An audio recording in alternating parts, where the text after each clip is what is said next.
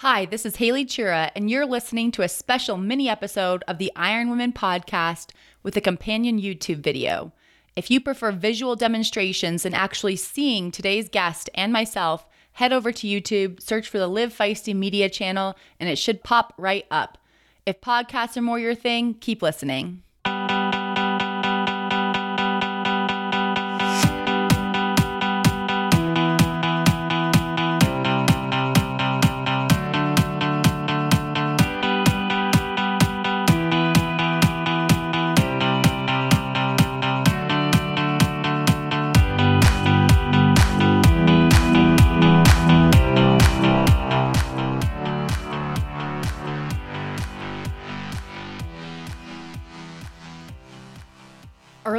Week, I talked to Iron Woman, sports dietitian, coach, and author Marnie Sumbal. Marnie and I had so much to talk about that we split our conversation into two parts. In part one, we talked about what to do before we head to the grocery store and how to maximize our veggie intake. Today, we're focused on how we should get our protein when we're making fewer trips to the store, what Marnie thinks about microwaved meals, and whether or not we should be changing our eating habits if we're training less. As I mentioned at the top of the show, if you want to actually see me and Marnie, head over to the Live Feisty YouTube channel. And as always, thank you to the sponsors of the Iron Women podcast Zealios Skincare, Nuun Hydration, and Form Swim Goggles, as well as the Live Feisty Patreon community. You can find websites and discount codes in our show notes or at ironwomenpodcast.com. And with that, please enjoy part two of my conversation with Marnie Sumbal. Hi, Marnie. Welcome back to the Iron Women podcast. For anyone who didn't catch our first video, we highly recommend they go back and watch or listen. It is on the Live Feisty YouTube channel as well as the Iron Women podcast feed. But just as a quick refresher, can you tell us who you are and what you do? Sure. I live in Greenville, South Carolina, and I am a board certified sports dietitian, and I'm also a triathlon coach to an amazing team of athletes from all over. And I have the honor of working with athletes from all over the world on nutrition and helping athletes pursue their endurance triathlon goals as well. Um, I mostly focus on endurance athletes, and I focus on areas like body composition, body image, uh, developing a healthy relationship with food, plant based eating, and then the obvious sports nutrition. So, sports um, nutrition products, nutrient timing, uh, race day fueling. I try to merge all that together and help athletes optimize performance without compromising their health. And you're an athlete yourself and I do sports as well. I'm a triathlete, endurance triathlete, and I have completed 16 Ironmans, five of those the Ironman World Championship. Love the Ironman distance as a former swimmer, just like yourself. Um, I, I have the aerobic capacity to go long and steady, and the sport suits me well. It does suit us, us both well. So, in our previous conversation with you, you gave us a tour of your pantry, which included many fortified, satiating, and self stable sp- foods like nuts and seeds pasta, rice, beans, and even pretzels. There was one additional part of that tour that surprised me a little, so I want us all to take a look at that. I just want to talk about semi homemade meals. So I really like things that are already flavored. So this is a frozen Mediterranean style quinoa that you can just put into the microwave. I also have some different quinoa and brown rice that you can put in the microwave. I like these because they have a lot of flavor and then I can just add it to that some cooked quinoa or some lentils or I can add it to a can of soup and add some more vegetables. So think about being creative. I call them semi homemade meals where you're adding fresh foods to something that's maybe frozen or in the pantry and it can help you go a long way. Marnie, I've always been under the impression that microwavable meals are less healthy, but you're saying that's not always the case. Yeah, I think that we need to choose wisely. And I really want to encourage people that during times of a public health crisis like we're in right now, we really shouldn't be labeling foods as bad or unhealthy. Um, I think we we can create more anxiety than we already have right now by thinking of foods as good or bad. And so when we think about some of the foods that we may be relying on to put in our freezer or to put in our pantry, that we want to be neutral about foods. And especially for time crunched athletes like myself, like you and and and your audience, you know, we need things that are going to be quick and convenient at times, but also nutritious and that will help fuel our active lifestyle. And I like to do a lot of, I call them semi homemade meals, where I will cook something, but then I add something that's already kind of pre made. And one of my go tos, I'll buy these bags of quinoa that have flavors added to them, or some of the microwavable rices that you can cook in like 90 seconds and they have some flavors added to them. Some are plain and then I'll add my own fresh or frozen vegetables or proteins that I and proteins that I've made on the skillet, and then I add that that frozen or microwavable product to that meal, and now I've bulked up the meal. It's got lots of flavor, and I was able to do it in a quick amount of time, and that's why I call them semi homemade because I get a little help from the store as well. I love a semi homemade term, and that is definitely something I can also get behind. Last conversation, we did focus on how to get vegetables into our diets, but this time I want to ask specifically about protein. I know plant based athletes get this question all the time, but now that fresh meat products might be in shorter supply for all of us, are there alternative foods we should be looking toward as a source of protein?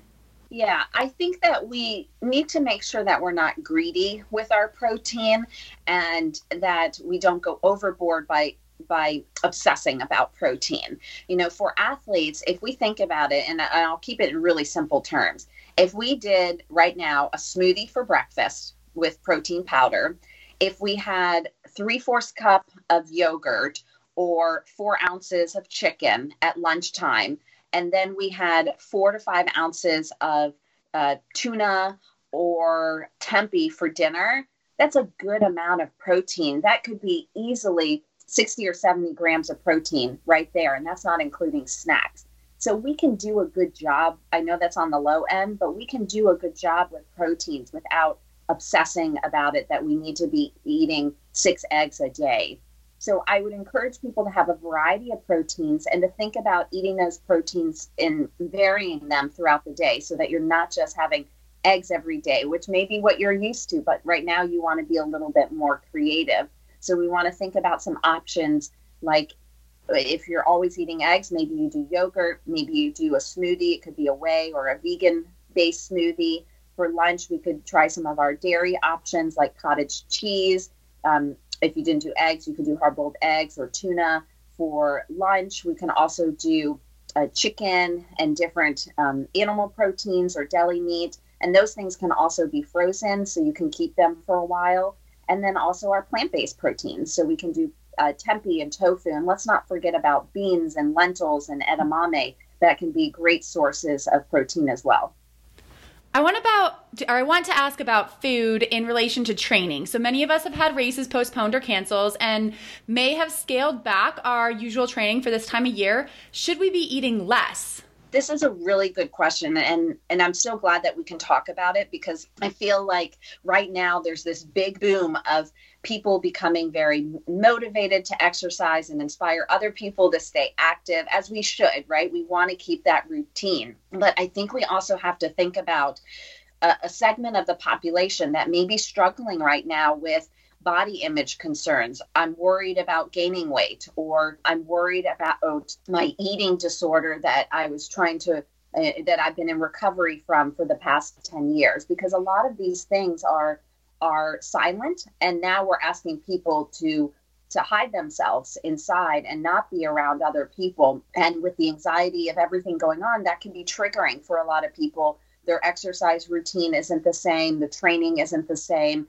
And and i do think that we need to be very compassionate to ourselves during this time and not take it out on our body. When we fear that loss of control or we fear anxious we want to try to to gain control. And during times like this we we've kind of lost control right? Because that's that's how we feel with everything going on. And so we may turn to food as a way to restrict and to to gain that control again but we don't want to do that because that's also going to com- compromise our health even, even further. And so we want to be very compassionate with yourself, be kind to yourself right now. Um, I talked about earlier about labeling foods as good or bad. During times like this, we really want to be neutral. And this can be a really great time to explore your relationship with food, whereas maybe you would never buy uh, microwavable rice or potatoes were off limit. And now you you're forced to buy them because you need to have them for you or your family. So maybe we can explore some of those feelings with your relationship with some of those foods that were previously off limit. We also want to think about that you may have more food in the house than you're used to and that may be triggering to some people who maybe will mindlessly eat or emotionally eat or binge eat and that can be hard for a lot of people to know that there's all this food. I'm not working as much. I'm stressed. I'm not exercising as much. And now I want to numb those emotions with food. So we want to be very careful of those triggers and make sure we have healthy coping mechanisms to work through them. And then lastly, I encourage athletes to, to remind themselves that you don't need intense or long workouts to earn your food. You still deserve to eat right now and hopefully you're still staying active because I think that's really important.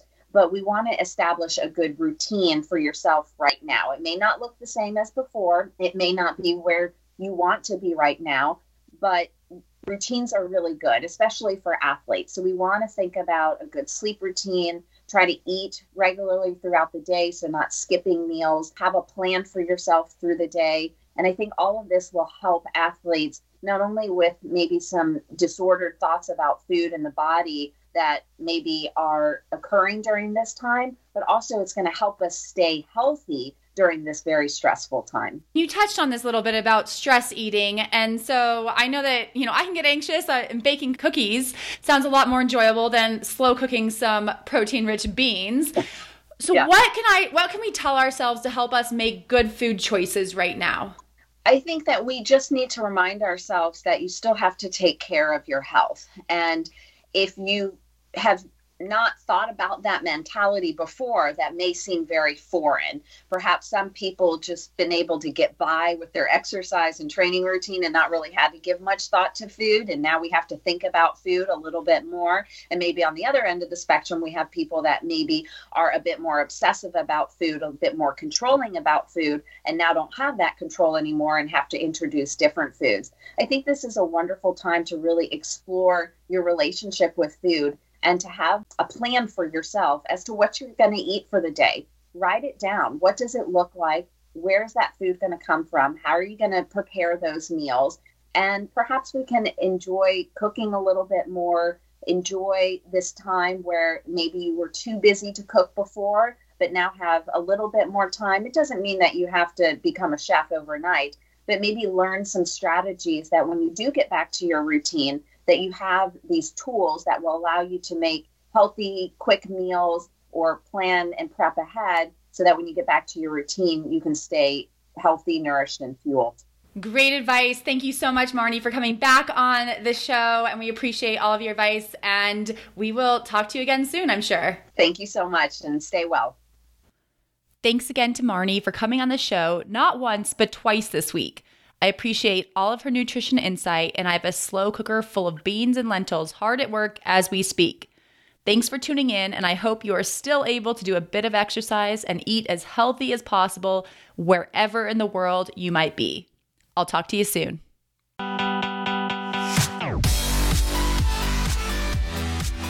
Thanks for listening to this podcast. Please subscribe, like, and comment on iTunes. My favorite podcast hosts are Alyssa Godesky and Haley Chura. My favorite editor is Aaron Hamilton. The Iron Women podcast is a live feisty media production.